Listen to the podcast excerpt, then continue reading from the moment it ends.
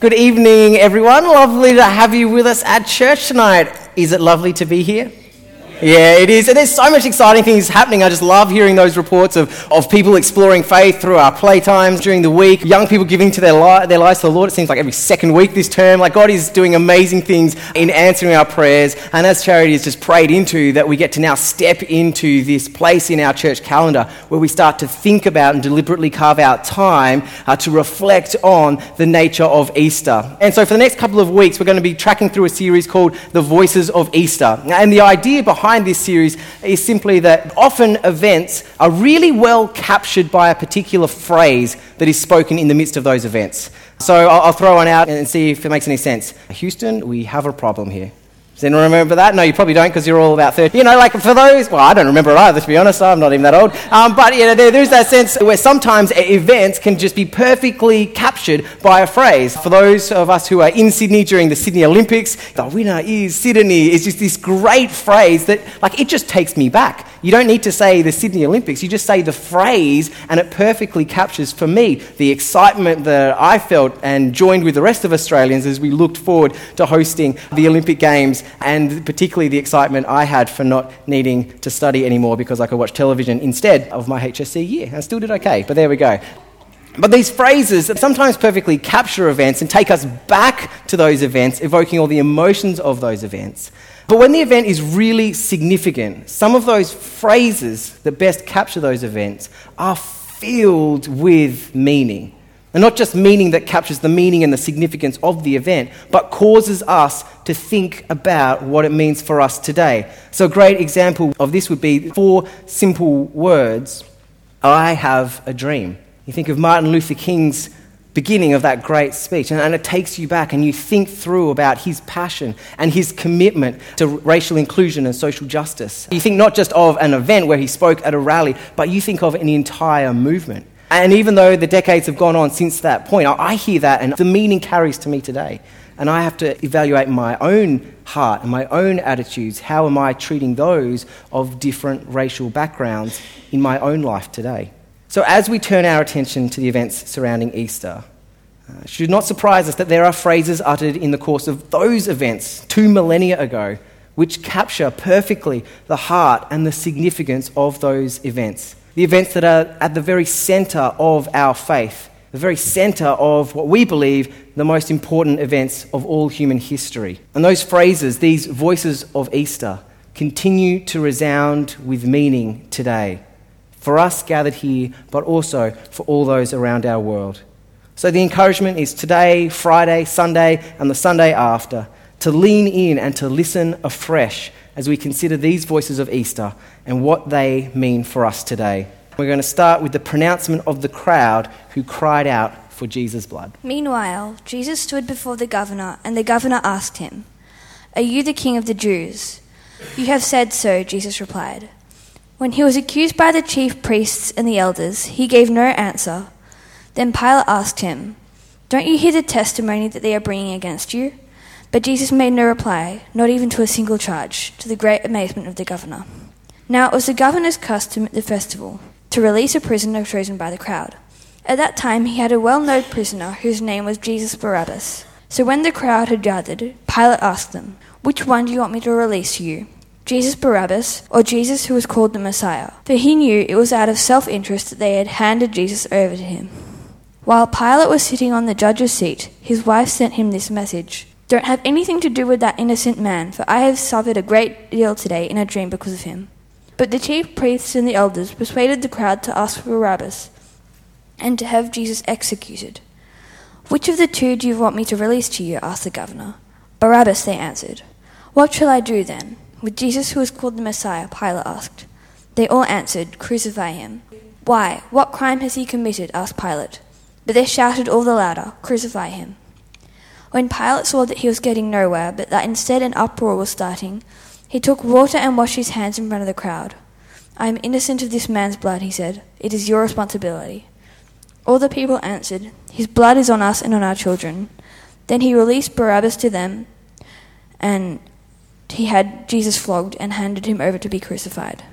If, like me, that's a really familiar passage to you, You've probably grown up reading that or hearing that spoken about every Easter that you've been in church or been connected into church. And yet it doesn't seem to diminish just how confronting that passage is, does it? Every time I read it, every time I hear it being read, every Easter, I'm confronted. This is the Jesus that I love. This is the Jesus that I worship. This is the Jesus who has saved me. And here is his people, the people that he has come to save, crying out for his crucifixion. I don't know if you've ever been in a, a massive stadium uh, watching a, a, sporting event, whether that's basketball or football or whatever it is, and that chant of defense goes up around defense, defense, defense. The idea that in a crowd context, there is this kind of uproar that bubbles up crucify him, crucify him. And it's made even more confronting knowing that Jesus' heart is for them, right? He's come to save them. Even on the cross, he will proclaim from that place that they have sentenced him to his forgiveness over them. Father, forgive them, for they know not what they do. And to hear them utter this phrase, His blood be upon me, it's just crazy, isn't it? Well, we read here and we read in the other Gospels. Pilate interviews Jesus. A little recap if you uh, haven't read the story uh, for a while. Uh, the, the, night before, Jesus has been um, betrayed by one of his key 12 followers to, over to the Sanhedrin. He's been arrested, and there's been this absolute mockery of a trial uh, overnight. They've got these false witnesses that can't agree on anything. It's, it's pretty hard to prove he's done anything wrong because he's going around like healing people, right? It's hardly criminal activities. But they hear something that sounds enough to them like blasphemy that, they, that they're done. And so they want to bring him to the Roman authority in the region. That's Pilate, because Pilate has the power and the authority to actually sentence someone to death in the region. And so that's where we picked up in, in verse 11. So meanwhile, Jesus stood before the governor. And so Pilate interviews him, and we read in another gospel that he then sends him up the chain, up to Herod, and Herod sends him back. And neither of these men in positions of power can find anything guilty or, or anything to condemn in Jesus. He's not a threat to them and they're their establishment, he's not a criminal, he is an innocent man. And in fact, Pilate's wife, we read in verse 19, has this dream that affirms that same conclusion that Pilate has drawn. It's like the very supernatural realm are declaring, even through dreams, that Jesus is in fact blameless, that he is innocent, that he is not deserving of death. And she sends this message to Pilate while he's in the seat of judgment, and he foolishly never listens to, he doesn't listen to his wife, which is, as we all know, very, very bad form uh, for husbands. Always listen to your wives, gents. And so we read that once, that in verse 24, once Pilate realizes that this, this course has to play out because the crowd are not going to let it go. And he's responsible for maintaining the peace uh, in this part of the world that Rome has sent him to. He washes his hands in front of the crowd. And there is in this perhaps just a, a, little bit of contempt shown for the Jewish people, uh, knowing their customs surrounding ceremonial washing. But if you were there watching this act of him washing his hands, his intent would be unmistakable, wouldn't it? You know exactly what he was trying to do and what it was that he was communicating.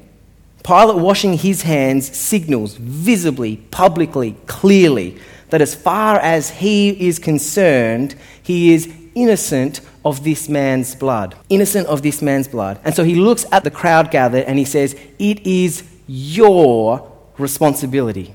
It is your responsibility. Now, I don't know if you've ever been driving with someone somewhere and you disagreed on the route to be taken to said destination. Anyone had that experience? Or you're all following the same Siri Google Maps pathway? But back in the day, where people used to rely on what they knew of the streets or those old things called street directories, there used to always be these little kind of differences of opinion in the car. And someone would be like, no, you need to take this left and then that right, and then you need to go down Great Western Highway, and that's the fastest way to get to the dinner party that we, that, you know, we're, we're touch and go. This is the way we need to go. And someone would be like, no, no, no, I know all these back streets and this, this other way, and it's for sure it's way quicker. You can only go one way, right? You're in one car. And so there's this disagreement, and at some point, someone has to put up their hands and say, fine, but we'll go your way. But if it takes longer and we're late, it's your responsibility and you need to say sorry to the host. And at that point, the person, usually the person driving, says, Fine, it's on me. And in that moment, what they do is they take on responsibility for the decision and the responsibility for the course of action that they're about to go on. Uh, and part of that means also accepting the consequences of the decision that they've just won. Uh, that if they're late, they need to apologize to the host and say that it's their fault. And for all of the rest of the time that those people are ever in the car together, if they have a disagreement about which way to go, the other person is allowed to bring it up. Pretty sure that's how marriage works, right? Little silly example, but in those moments, you know what it is to actually take responsibility onto yourself, take personal ownership of a decision, and actually accept the consequences of it. And so, one of the craziest things about this phrase is that's exactly what the crowd do in Jerusalem at this. So I'm innocent of this man's blood. Pilate says, It is your responsibility. And they say this it is his blood is on us, and it's on our children. I really like to do sermons that don't have three points, but this has three points. the intended meaning. Right, their intended meaning here is to take responsibility for the sentencing of Jesus to death. This is their intended meaning. Not only to take on responsibility for what Pilate will pronounce as a sentence on Jesus, but then to have that carried through at Golgotha on the cross.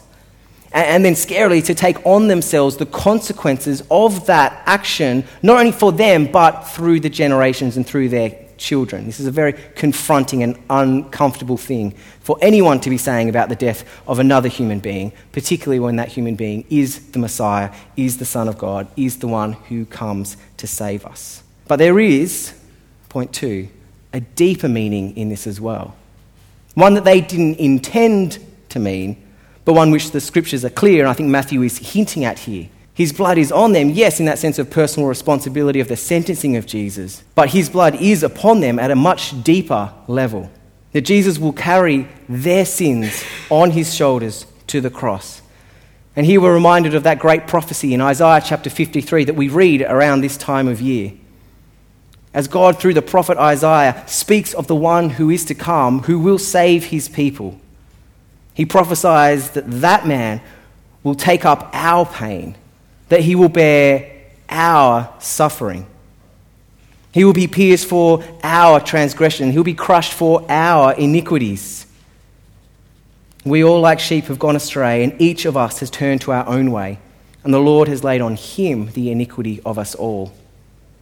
There is a deeper meaning that the crowd do not quite yet understand that Jesus goes to the cross for them and because of them, but not because they let out a chant in a courtyard to a weak willed governor. But Jesus will go to the cross to make repayment for their sin. And Jesus will open up the door that they might be restored to right relationship with God. And we sing this in, a, in that great song, How Deep the Father's Love. It was my sins that held him there. And their story is our story, isn't it not? The New Testament picks up this same theme. You 1 Peter 2, verse 24, speaking of Jesus, Jesus himself bore our sins in his body on the cross so that we might die to sin and live for righteousness. Romans 5, verse 8, but God demonstrates his own love for us in this, that while we were still sinners, Christ died for us.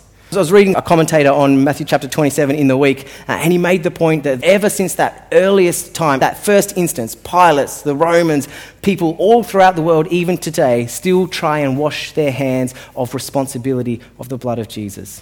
And yet the scriptures proclaim very clearly that Christ suffered in our place. There's two intense quotes. One by C.J. Mahaney.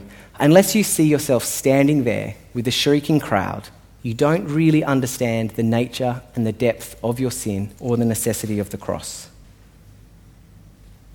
And Mr. Stott, before we can begin to see the cross as something done for us, we have to see it as something done by us. I actually think this is as uncomfortable and as confronting as it is, something that's really important for us to grab hold of.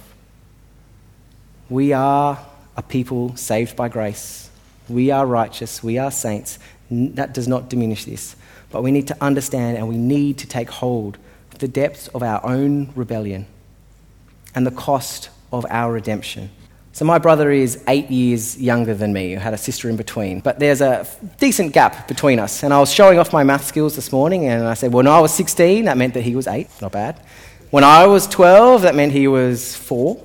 Um, and what that meant was that often I got the chance to go to playgrounds with him and with mum and watch kids his age interact with each other with that little bit of vantage point of being a bit older. So instead of going and playing with the other kids, because I, I, was eight years older, I, don't, I didn't care about four year olds uh, when I was 12, but I got to see them interact with each other. And I remember this one uh, example where we went down to the park because I was hanging out with mum, and there were these two kids that were involved in an incident. My brother wasn't one of them, so don't worry about it. Uh, but it was, was this boy and this, and this girl. And this boy was just one of those, you know how some boys are just like jerks? Uh, can we Say that. I'm sure they're very nice people and they'll grow up to be lovely human beings. But, but when you're kids, sometimes they do really jerky things. And this kid pushed this girl around and he said something really hurtful and really mean. And I didn't quite hear and didn't quite capture what it was that he said to this girl. But you saw the impact. You, you saw the, the bottom lip quaver and the eyes fill with water a bit and your heart goes out to her. Uh, and she, she runs off to find her mum to get, to get solace and to get, get a hug, no doubt.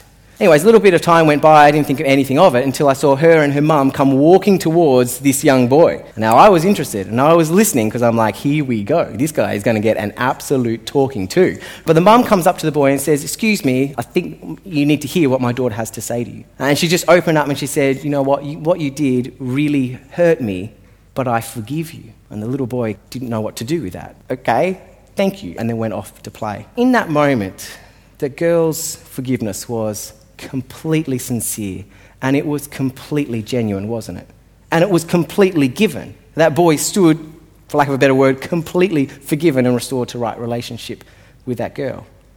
But because he didn't seem to have any kind of self awareness of the depth of his hurt towards this girl, he also missed experiencing the depths of her forgiveness and the relief that that would have brought him when he was forgiven. And no doubt that would have also made him feel uh, even more positively towards the girl. Making sense? Don't need to explain that one? You see, for me, some of the figures in our Bible that have the greatest and deepest, richest intimacy with God are those who also show this great, deep awareness of their own sinfulness and the distance and the hurt that that causes relationally with God when they act those ways. So, King David, classic example, is called a man after God's own heart. And we sing half of his songs, you know, we, we plagiarize them from the Psalms and we put them to modern music. He's a guy who loved God. And yet we read in Psalm 51, this, the great psalm of confession, this sense of his utter understanding of his own sinfulness as he cries out, Have mercy on me, O God, according to your, you know, the, what it is. And he says, Surely I'm sinful from, from the time my mother conceived me. It's this thorough understanding of his own sinfulness that gives rise to this deep love and affection for Yahweh, his covenant creator God, who does not abandon him despite his sinfulness. I see the same thing in the Apostle Paul. You read his books, he is relentless about preaching grace. And he loves Jesus, there's no doubt about it. But when he writes to Timothy, 1 Timothy chapter 1, he writes, Christ Jesus came into the world to die sinners, of whom I am the worst. He had this deep sense of his own sinfulness. The song wasn't written then, but I think Paul would be the kind of guy that would sing that with tears in his eyes. It was my sin that held him there and understanding the depths of his sinfulness, understanding the cost of his redemption, it causes him, I think, to have such a wonderful experience of God's forgiveness and God's grace and God's mercy and God's love and God's presence in his life. And he gave his life for the proclamation of that truth around the known world at the time. And so tonight, I want us to take hold of that in some way. Uh, not, just, not just to hear it, maybe you've heard it lots of times but to actually take hold of it. And to help us do this, I'm going to facilitate a little bit of time where we've actually got a, a physical object. So I've actually got some nails. Now, Valdi is away, but I'm going to do a WHS disclaimer anyway. These are real nails, and I didn't spend hours blunting them. So if you are unable to hold these without harming the people around you, please don't take one. But far more seriously than that, my pastoral disclaimer is that I don't want this to be a gimmick. So if you don't want to enter into this, we're going to consider the weight of our personal responsibility that Jesus was hung on the cross. So if that's going to be a gimmick to you, feel free to, to not take one and, and just pass it through. Also, I don't want you to ever feel like you're being manipulated in this place. Uh, everyone, is voluntarily and freely able to enter into everything we do, from worship to listening to the word to prayer to all that kind of stuff. And that includes exercises like this. So if you feel that oh, I'm uncomfortable, he's trying to make me do something that I don't take one. And if you know that this is going to take you to a bad place, just personally in your own, where you're up to in your own spiritual life, please don't participate in this either. And I assure you, the lights, the lights are down. No one's paying attention to who's taking nails and who's not. So that's, that's the pastoral disclaimer out of the way. And so, what I want us to do is, I actually want us to hold this in our hand, this nail in our hand. I actually want you to hold it there, if that's okay, probably for the rest of the message. And then a little bit after the message, you'll have a chance to do something with it over communion um, as well. And to actually just think on that. You see, for me, every year around this time, in the lead up to Easter, I experience, well, I feel something. And I don't go chasing it, it's not faked, and it's been happening for many years now, that in about a week and a half, two weeks out from Good Friday, I just start to, like, I actually just start to feel, to feel the weightiness of it, feel the solemnness of it, the sorrow of it, the sacredness of it. And I've experienced this as God's kindness to me, to not miss the significance that it was my sins that held him there. So, just for 10, 20 seconds now, I invite you to hold that in your palm and just think on that.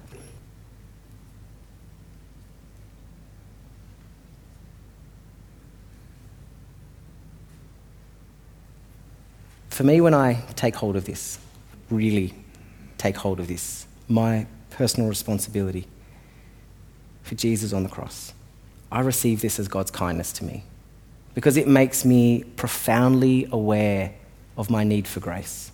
It humbles me and protects me from any sense of self righteousness or arrogance, like we read in Jesus' story of the guy who goes up into the temple and says, Thank you, God, that I'm not like sinners. It frees me from the, uh, even the ability to judge other people because I recognize that all have sinned and fallen short of the glory of God and are justified freely by His grace. When I actually take hold of this and I believe it, I don't take sin lightly in my own life. When I take hold of this, it safeguards me against religion. I understand it's not about do better, try harder, be at this place, say the right things, speak to the right people, that it's about grace and grace alone. And when I take hold of this, I'm actually filled not with guilt and condemnation, but joy and hope and love because I know that in the same breath, His blood be upon us is also a prophetic gospel proclamation that the crowd had no idea they were making. So this is point three if you're a note taker. This is the double meaning or the double entendre. The people cry out, His blood be upon us, thinking they're just talking about the sentencing of Jesus. But in salvation history, it's Jesus taking their sins upon himself. And so then to have his blood on them also speaks of the covering that comes through his sacrifice on the cross. Is This is making sense? Jesus has just preempted and he's prepared his disciples for this. This key moment in salvation history by instituting the Lord's Supper. The, the night before, he's, he's passed the cup and he said, Drink this. This is the new covenant, and it recalls the great saving act of God in the Passover, all the way back uh, in Exodus, where his people were covered by the blood and God's judgment passed over them. You see, we need to understand that his blood be upon us also speaks of redemption, it speaks of forgiveness, it speaks of mercy. We are those who are covered by the blood of Jesus. We are those who are covered by the sacrifice he made on the cross once for all, dying for sins that we might know his righteousness and restored relationship with Christ. This is good news, is it not? John 3:16 for this, come on, you know it. Romans 5:8, you know it. Luke 15, the lost sheep, the lost coin, the lost son, you know this. The joy of heaven is in welcoming you home. It was love, not anger, that brought Jesus to the cross. Golgotha came as a result of God's great desire to forgive, not his reluctance. So we now stand covered by the blood of Jesus in everything that that means for us and our standing before God and our experience of new life with God. And there are verses and verses all throughout the New Testament that celebrate this, that declare this, that pick up on the image of, of blood, speaking of Jesus' sacrifice on the cross. Ephesians 1, verse 7 can't be any clearer, right? In him we have redemption through his blood. His blood be upon us. Amen. We get to experience that redemption. 1 John 1 7. The blood of Jesus purifies us from all sin. If you really want to go deep into this and understand what Jesus does in light of the Old Testament sacrificial system, you should read the book of Hebrews as well, and Hebrews 9 and Hebrews 10 particularly. There's some great stuff there. How much more then will the blood of Christ, Hebrews 9:14, cleanse our conscience from acts that lead to death, that we may serve the living God? Let his blood be upon us here is the phrase that captures, in a lot of ways, the significance of the events around Good Friday in particular. The people didn't realize what they were saying, they were intending it to harm Jesus. This sentence carried out for him. But the deeper meaning was that God was moving in salvation history to bring it to its climax, where he would enter and he would lay down his life that others might know life and joy and mercy and forgiveness. And we now stand at that double meaning, that Jesus' blood covers us. So I'm going to invite uh, the band up and we're just going to respond by that. You've still got these little things, yeah? And so what I want you to do is nails. That's probably what they are. Yeah, these nails. You still got these nails. Um, I guess I want to speak to maybe, maybe two, maybe where you might be at in two different ways. Um, the first is that sometimes it's really confronting to take hold of this. Yeah? We want to feel that Jesus died because the religious authorities were confronted by him and his ministry. Or we want to feel that Jesus died for that sin problem that's out there. Sometimes we need to understand that Jesus died for the sin problem that's in here. So, actually, to spend some time um, during this next song holding this and being in that place of it was my sins that held him there, and actually allowing the Holy Spirit maybe even to convict you about something that's going on in your life at the moment. But the second thing is often sometimes we cling to this and we don't understand that we are covered now by the blood of Jesus. And so communion is set up for us. Um, these symbols that remind us um, that Jesus' body was broken, that's what the bread's there for, and that his blood was shed, that's what the uh, things that kind of looks like blood, the juice, is, is there for. Um, and that as we take this, we remember that that involves the washing and the cleansing and the forgiveness and the mercy and the restored relationship with Him. That our guilt is dealt with once and for all. Any sense of judgment, condemnation, it no longer stands against us because it has been dealt with once and for all time on the cross. And we'll talk about that a whole lot more uh, on Friday. So, really looking forward to seeing you there. Um, so, as the band uh, sings this next song, it's a, a great old song called Nothing um, But the Blood of Jesus. Just to invite you to be in that place of reflecting, praying, thinking, journaling, whatever it is. When you're ready, actually, just to jump up with your nail, to go across to the communion table and place it there because Jesus has dealt with it. To take that bread, to take that juice, symbols of His divine mercy, His eternal love. Take them back to your seat and just eat and drink with thankful and glad hearts, yeah? There is a gluten free option there. Rip a chunk of the bread, pour some juice, or take a thimble, whatever your preference is. I'm going to pray for us allow God to minister to us in this time, yeah?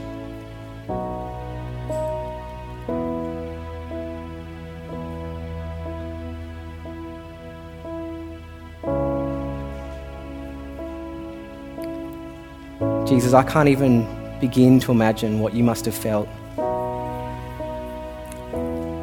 as you hear this cry escape the lips of the people you've come to save.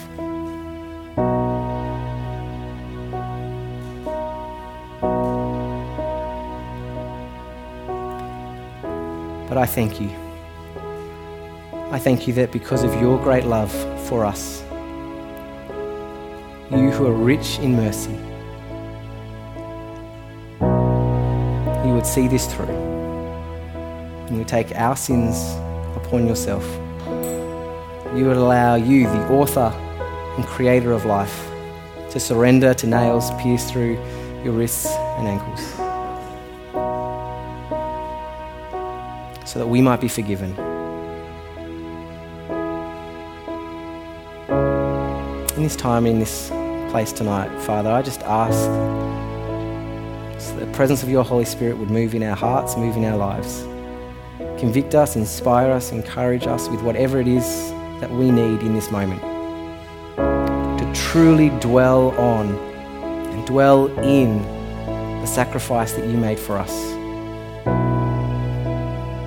And my hope and my prayer, Lord, for everyone gathered, myself included, is that this isn't just a story that we've heard growing up God, that you would be our personal Savior, that you would be our personal Lord, that we would be so moved by what you have done and what that means for us today. That we would go from this place with joy singing in our hearts, hope being proclaimed from our lips, understanding the depths of what our redemption cost, that we might live in an extravagant experience of what that grace means for us.